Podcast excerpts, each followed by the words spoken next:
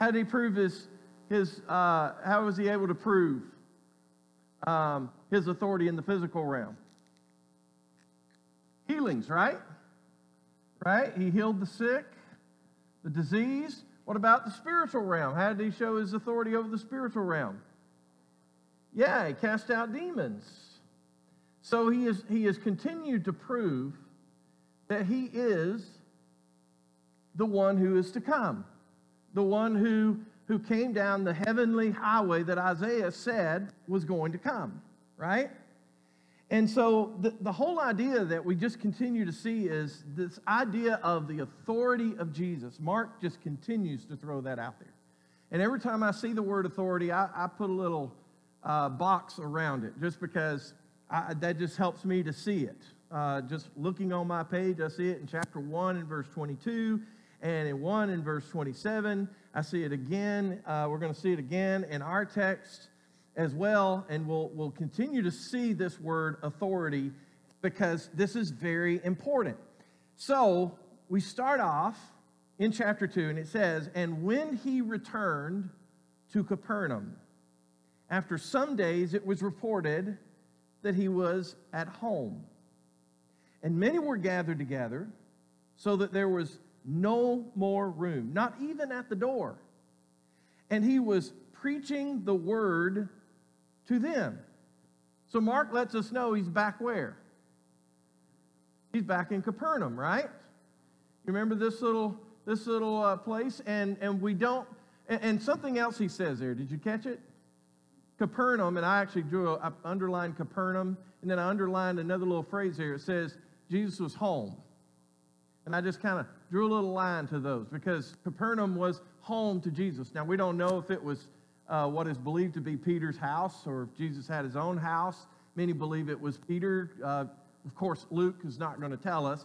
Only thing that we really know, and the important thing, is that Jesus, he is at a place that he's at home. He's, he feels at home. And, and Jesus has just come off of this, this massive preaching tour and healing and everything else. So, you know, it would have been good to be home. But how is he met when he gets home?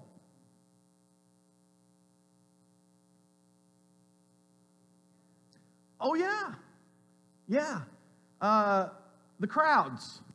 Once again, we see this, this, this whole idea with the crowds, right? The crowds have gathered again. Um, and they are, they're not just like outside his house. Where are they? They're inside. They're crammed in there. I mean, they're, they are shoulder to shoulder. And, and, and they're wanting Jesus, right? Now, the crowds are very important in Mark because 40 different times before we even get to chapter 10, we see the words crowds. And we might think, it's easy for us to think, well, that's great. Jesus is attracting crowds. But watch Mark. Mark does not show crowds as being a positive. Crowds were always people who were doubting, they were people who were indecisive. And as we're going to see here, there are people who are constantly uh, obstructing. Yeah, constantly wanting something. And here, they obstruct access to Jesus. That's what Mark wants us to see here with the crowds. And yet, despite that, Jesus is still going to teach them, right? Remember this authority of Jesus in this new teaching? In fact, it uses a uh, thing here. He says that he preached the word to them. That's, that's a Greek word, logos. Very big word. Very big word in Scripture. Uh, in fact, why, why would that, why is logos a very big word? It's, it's the very identification of Jesus. You remember John, uh, wait, that's not it. You remember uh, John 1 and verse 1? In the beginning was the Word, the Logos. And the Logos was with God, and the Logos was God. So here, Jesus, in this teaching, he not only proclaims it,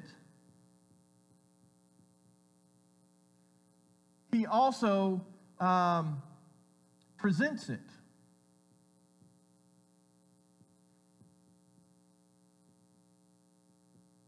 Okay? You see that? Jesus, what he proclaims is seen in him. He is the Word. Now, the crowds, again, we see they have doubt, indecisiveness, and, and they obstruct and everything else. But they're not following Mark chapter 1 and verse 15, which is what Jesus came to do. He came to tell them about the kingdom. The kingdom is near. He tells them to repent, he tells them to believe in the, in the good news. We never hear the crowds doing that. Never. We never hear the crowds that are doing that. Now, now this is just simply a backdrop to what's about to happen. Okay? Somebody read for us verses 3 and 4.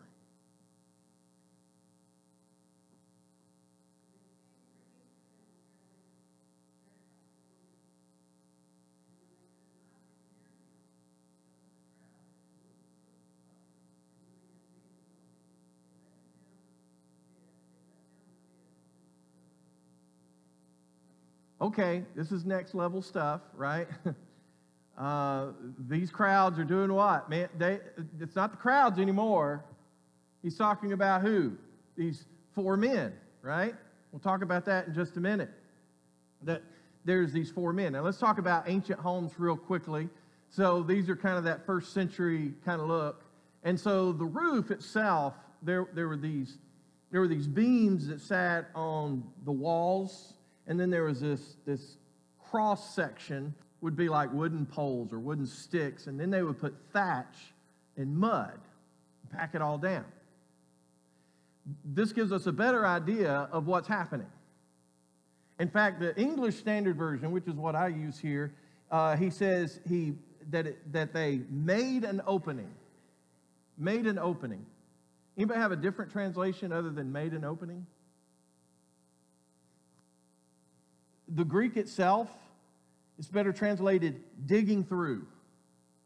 They removed by digging. it gives you an idea of their roofs compared to our roofs. Now, what's happening below?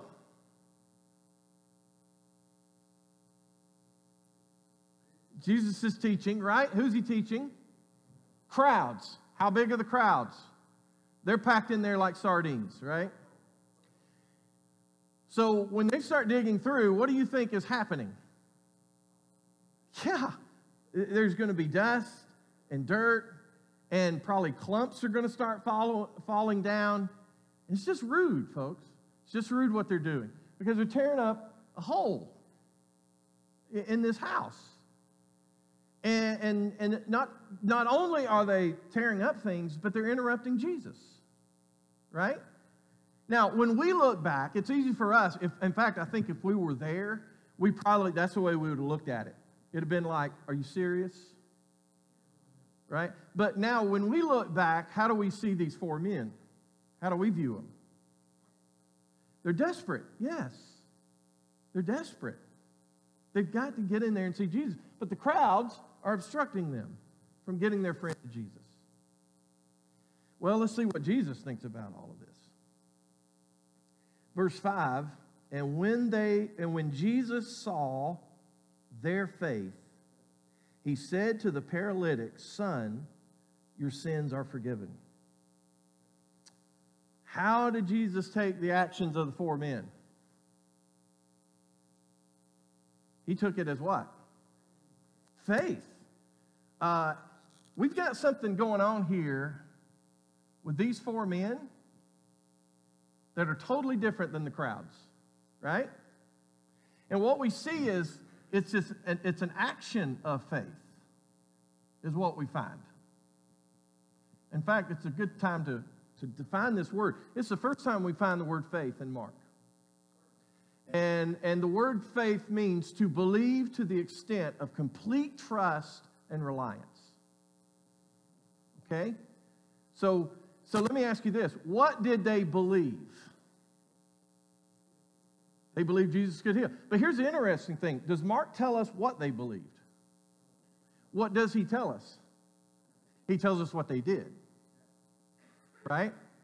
And so many times people see faith as something that I believe, as something that I think.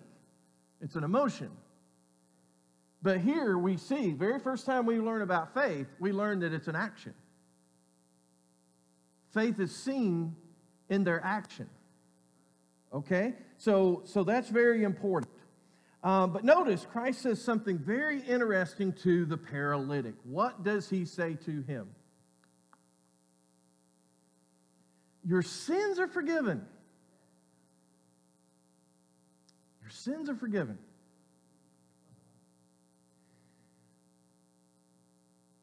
Why did the paralytic come to Jesus? To be healed. Do you think the paralytic was like, Jesus, that's great. Man, I'm t- listen, I don't want you to think I'm not being appreciative, but um, I can't walk. this, is, this is why these guys tore through this roof, because I can't walk.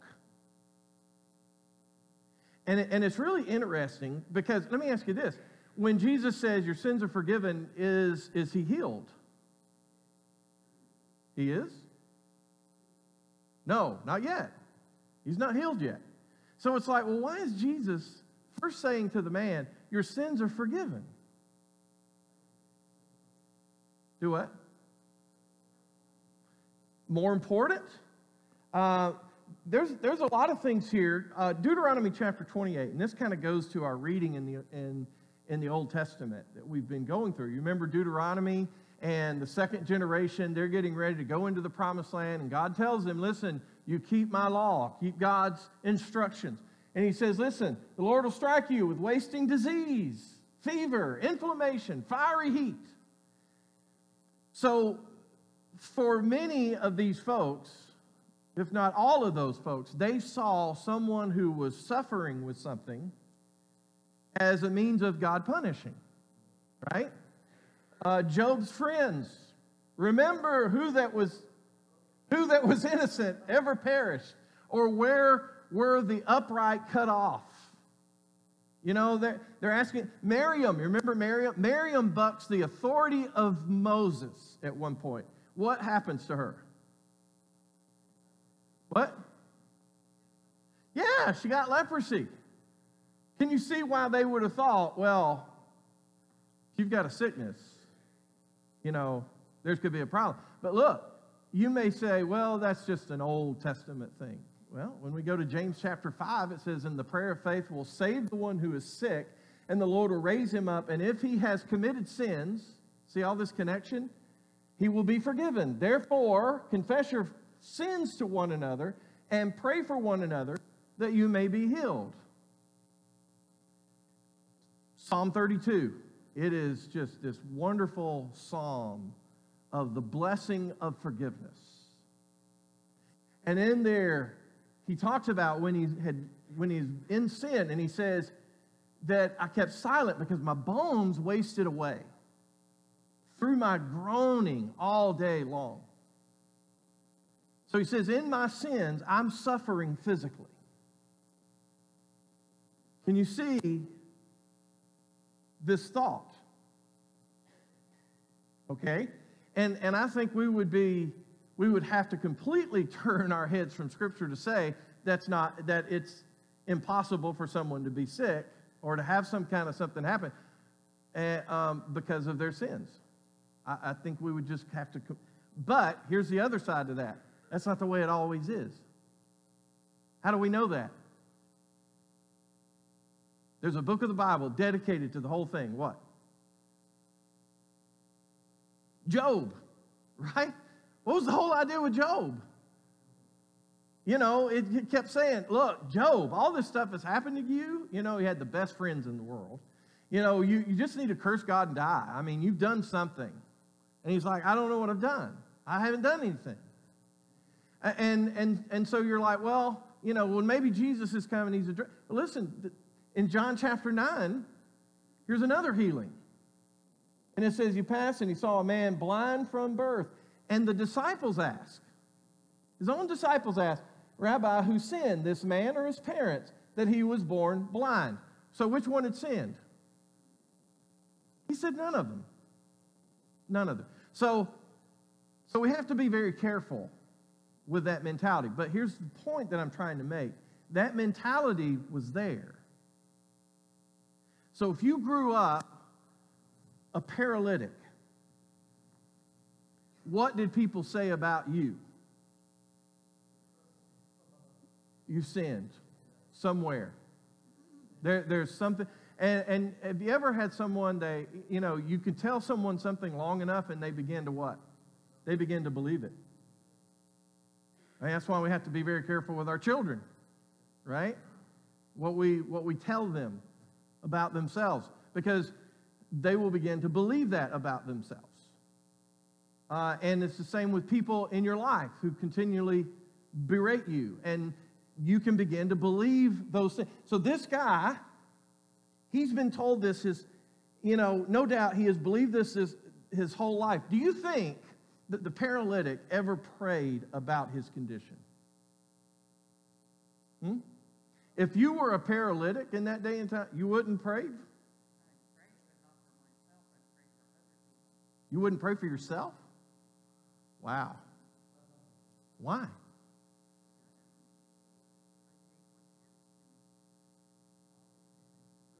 Take what's handed to you. I'm going to tell you something. I'm praying. If I've got a physical problem, I'll pray for other people, but I'm praying. God tells us to pray. Yes. Yeah, tell, he says, Come, tell me, tell me, tell me what, what it is. So I think this paralytic had prayed several times, but what, what was the outcome of his prayers? No. The outcome of his prayers was simply this he's still paralytic. Right? And, and, you know, we know what James 5 says, therefore confess your sins to one another and pray for one another that you may be healed. The prayer of a righteous man has great power as it is working. So if you pray and then your situation is still the same, then what are you thinking? I'm not a righteous person. I'm not a righteous person. I think this may be where this man was. And I think this may be one of the reasons why Jesus addressed him as such. Yes.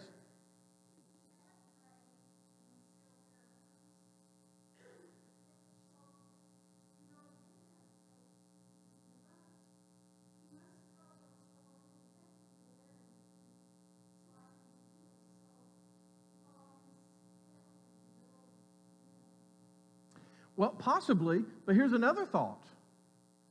Whose faith does it say that Jesus saw? The four men.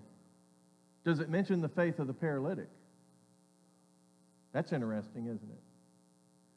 That's interesting. I think Jesus may have been addressing something he needed more than anything else, more than he needed to be, for, be healed of this sickness he needed, he needed to hear that, that God is not punishing him. He needed to hear that God is not angry with him. God is not running from the paralytic, He's coming to the paralytic. You see that? And I think one of the great indications may be from Matthew's account of this. And there Jesus says, Take heart, my son, your sins are forgiven. That word sons there, it's a term of endurement. So he said, Listen, my son, your, your sins are forgiven. I, I just, I think there's something here um, that's going on. But listen, that's not, there's a big debate about to happen. Big debate about to happen. So verses 6 and 7 says, Now some of the scribes are sitting there, questioning in their hearts, Why does this man speak like that? He is blaspheming. Who can forgive sins but God alone? And immediately, Jesus, oh, well, hold on, I don't want to go that far yet. All right, so once again, we hear about that other group of people. Who are they? They were the scribes, right? We've talked about them before. Uh, they were basically, they were the, like the Bible class or the Bible teachers, the Bible nerds, or whatever you want to call it, of the people. And they hear this, and notice they are perceiving in their minds. Jesus is reading their minds. It's not something they said, it's something that they are perceiving in their minds. And what are they upset about?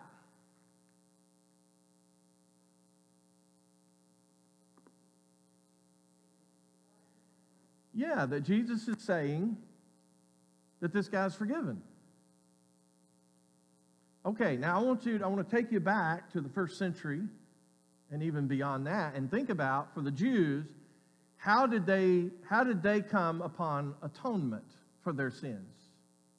What what did they do? Yeah. So they would go to the temple, right? And they would bring their sacrifice. And they, they would meet at this one door, and, and there would be a line of people. And everybody, listen, it's a very public thing.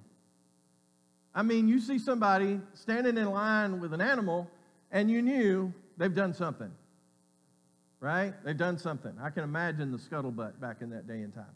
But that's what they did. And then the priest is to take it, and he's to do what? He's to sacrifice it. And so at the beginning of the day, that priest had on pure white robes. At the end of the day, what did that white robe look like? It looked like blood. It was covered with blood. And can you imagine the stench? It was a terrible thing. And it's like, what is that all about? God wants us to understand what our sins are like in our lives. It's disgusting. It's, it's something that is terrible. He wants us to see what that is all about. So it was, uh, atonement was made by the priest. Now, last week we talked about Jesus. We said he is the great high priest. Why? Because not only can he heal, but also he cleansed, right? He cleansed this guy who had leprosy. Even the priest couldn't heal. They could cleanse, they could offer, tell them if they're not clean, clean or when they are clean, but they could not heal. But Jesus shows he's the great high priest. Once again, we see Jesus in this high priestly role. You, you got to see him in these roles that, that just continue to go back.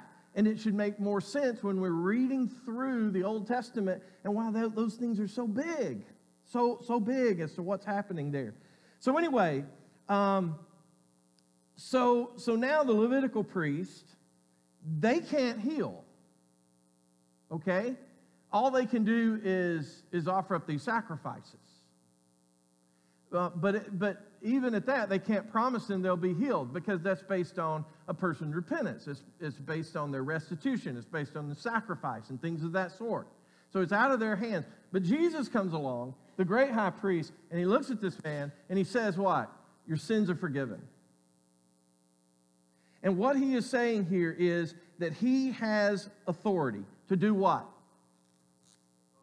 To forgive.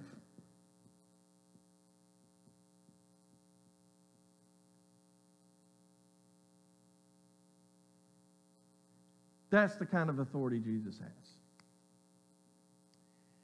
So, this is why the scribes are sitting here and they're thinking to themselves, who can forgive sins but God alone? In other words, what they're saying, who does he think he is? God? Right? Who does he think he is? God? It was arrogant to them. Because Jesus was claiming something that only, only Yahweh could claim. Leviticus 24 6 talks about those who blaspheme.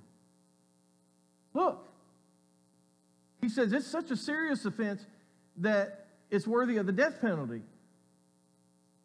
The whole congregation of people are to come out and to put that person to death. Are you starting to see where Jesus, how he's on his way to the cross already?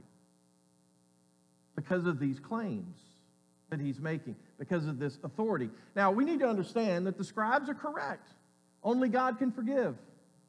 Malachi tells us, Who is a God like you pardoning iniquity? And passing over transgression for the remnant of his inheritance. Okay, so only God can do this. And he, so what he's saying is, I'm God. That's what he's saying here. So, Mark wants us to get into this drama. He wants us to see how outrageous of a claim this is by Jesus, and also how marvelous it is. Because what it means is, with the coming of the kingdom of God comes forgiveness. Okay? The kingdom is near. And Jesus is demonstrating what this kingdom life is all about. Folks, this is just powerful. All right, let's, let's keep going. All right, I'm going to start reading in verse 8. and immediately Jesus, there's our word immediately again, by the way. Jesus, perceiving in his spirit that they thus questioned within themselves, said to them, why do you question these things in your hearts? Which is easier to say to the paralytic, Your sins are forgiven, or to say, Rise, take up your bed, and walk? But that you may know that the Son of Man has authority, there's our word, has authority on earth to forgive sins. He said to the paralytic, I say to you, rise, pick up your bed, and go home. And he rose and what? Immediately, there's our word, picked up his bed and went before them all, so that they were all amazed and glorified God, saying, We never saw anything like this. So, to answer the, question of the scribes, again, in their mind, their mind was, Who can forgive sins but God alone? And he says, Well, which one is easier? For me to proclaim someone that uh, say they are forgiven, or to tell someone who cannot walk to get up and walk? So, what do you think? How would you answer that question?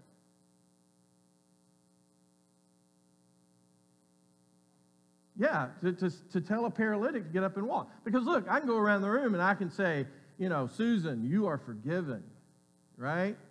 I can say, Jerry, you are forgiven. Or Gay, you are forgiven. How do you know? How do you know?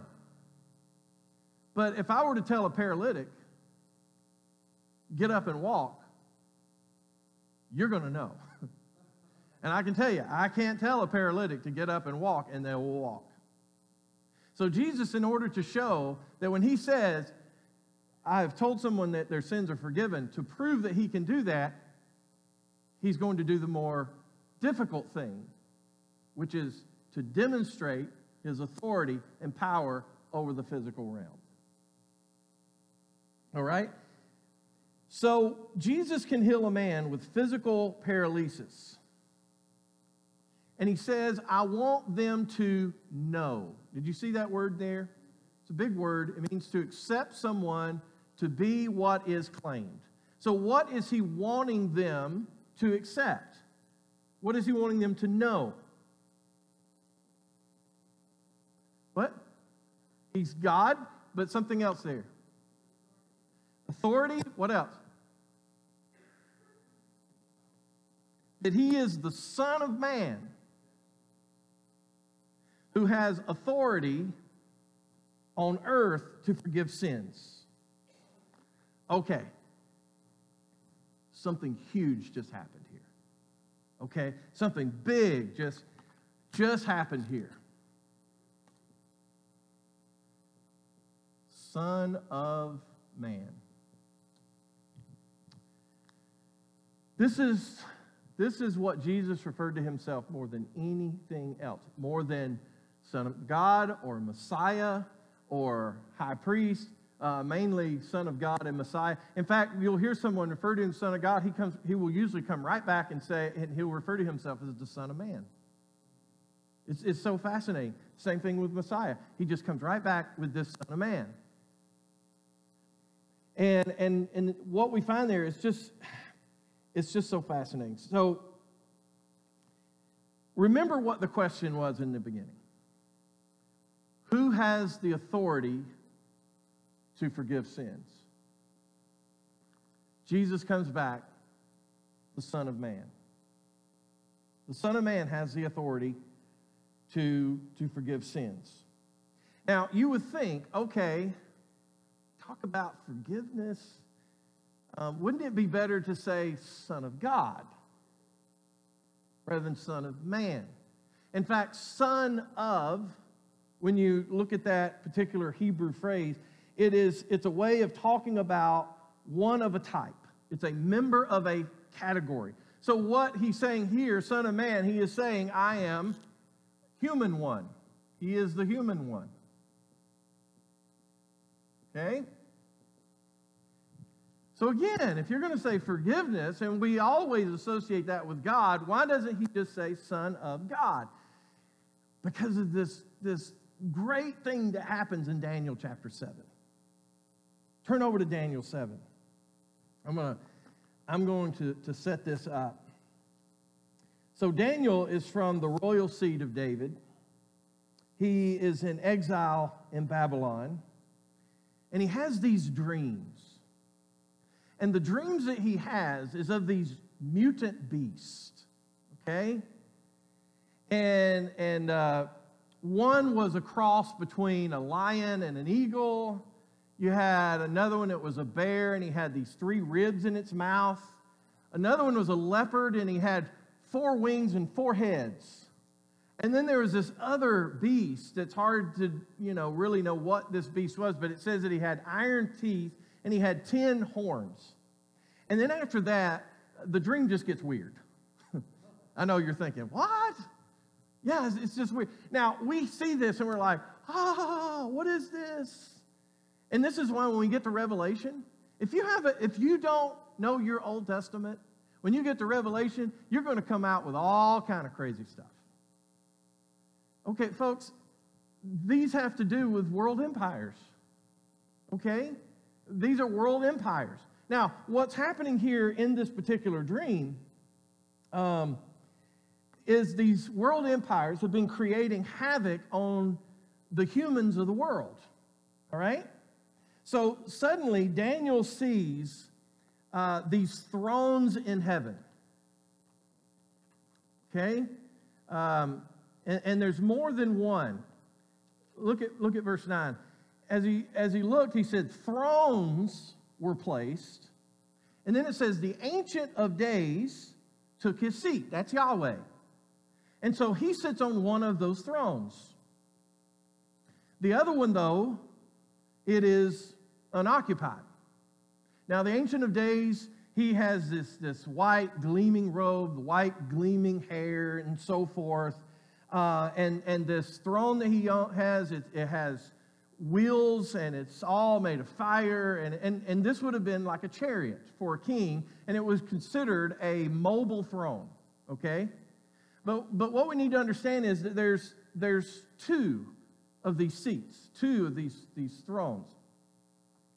And so the vision continues and it goes into this courtroom scene. Angelic beings are around the throne there in verse, in verse 10. The court sits in judgment as the books are open, and there's this final act of justice and salvation for the people of the world from these, these terrible world empire, empires. So Daniel all of a sudden sees something that is fantastic because the, the beast, the, the, the main beast, that crazy beast at the top, he's destroyed. The other ones are taken captive in verses 11 and 12. But listen to verse 13 and 14. I saw in the night visions, and behold, with the clouds of heaven, there came one like who? A son of man. And he came to the Ancient of Days. Remember, he's sitting on the throne and was presented before him. He's on the cloud, remember that. And to him, talking about the Son of Man, he is given dominion and glory and a kingdom, and all peoples, nations, and languages should serve him. And dominion is an everlasting kingdom, a dominion, which shall not pass away, and his kingdom shall not be destroyed. Okay, so we see this human who is like the Son of Man, and, and he comes and he is riding on the clouds. Okay, we're going to talk about that in just a minute. He comes to the Ancient of Days, he comes to the divine throne. The Ancient of Days then gives the Son of Man dominion. This is this authority. He gives him dominion and power, he gives him a kingdom. What's Jesus preaching? The kingdom of God is at hand, this great kingdom that's coming. And he says it's everlasting, it's not like these other kingdoms, it will not be destroyed, it will not pass away. So the other beasts in the dream, they are conquered. And the Son of Man figure is then exalted. And so the storyline of this is that God wants to rule the world with a human king. Now, I'm here to tell you something. This has always been God's plan. A lot of times we, when we go through Genesis 1 through 3, I'm telling you, Genesis 1 through 3, that is the prelude to the entire Bible. And we come to Genesis in, in 1 through 3. Oh, and by the way, here's, here's uh, you know, gives you kind of a depiction. By the way, we don't know exactly what it looked like. Uh, but again, this idea of this, these, these two thrones and so forth. Genesis 1, 28 uh, through 30, I think it's, it's seeing me. And God blessed them, and God said to them, Be fruitful and multiply, and fill the earth and subdue it, and have dominion. Ah, oh, there's that word. Over what? Fish, birds, living things that moves on the earth, beasts of the earth, every bird that creeps on the earth that has breath of life. Remember, he has just been made in the image of God, and now the human ones are been given dominion. How well did they do? They failed. Have you ever thought about how they failed? Genesis 1, 3, verse 1. Now the serpent. Okay, we always hear the serpent, and we all, people like me, we don't like serpents. We just got another reason not to like snakes. But what you see is, and when we think about the classification of snakes, but notice what it says in Genesis 3 1. He's crafty more than any other what?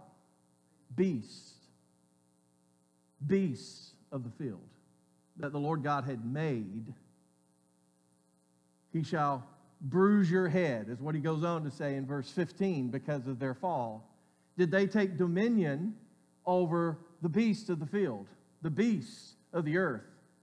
No. And what happened? They fell. What's happening in, verse, in chapter 3:15? They are trampling. They are trampling on humankind. Do you see this? And so when we come back in, into all of this, one human is elevated out of this trampling mass from the beast of the earth.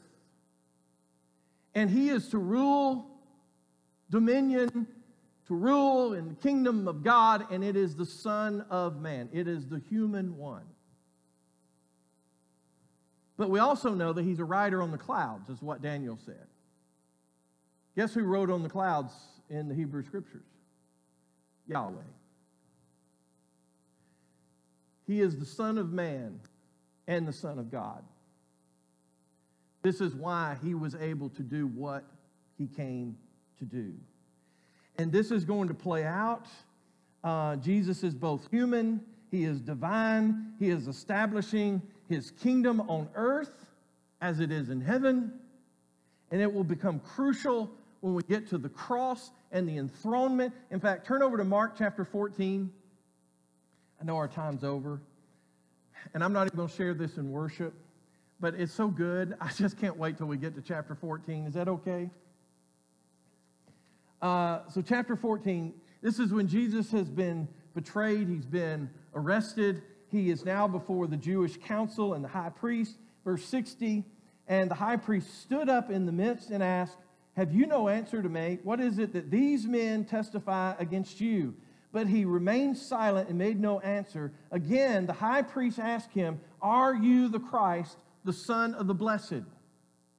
And Jesus said, Okay, watch this. I am. And you will see the Son of Man seated at the right hand of God the right hand of power, the other seat, and coming with what? Clouds of heaven,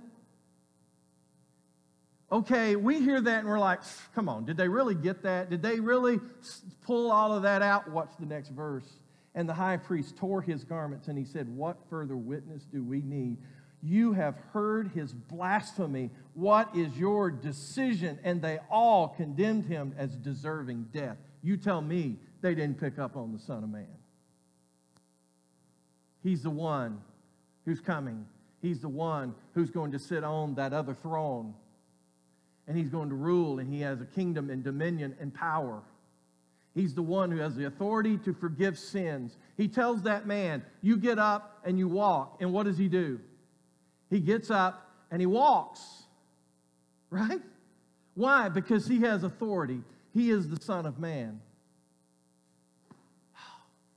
You see that? Now, listen, we could have just gone through that and we have said, you know, Jesus has great authority. But when you see it through Daniel 7, does it just not make you, maybe it doesn't for you, but for me, I'm just like, whoa. Wow. Let's pray. Father, we come to you this, this morning. We thank you for being here in our presence. We thank you for leaving these, these wonderful passages and prophecies and, and scriptures along the way that allow us to see, to see you, Father, the Ancient of Days, and to see your Son who has come to forgive us of our sins, to, who to, will one day heal us of all of our infirmities.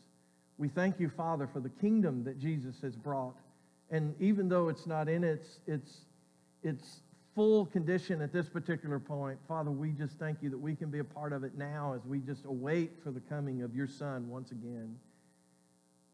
Father, we just we thank you. We thank your Son, Jesus. We thank you for what he has done.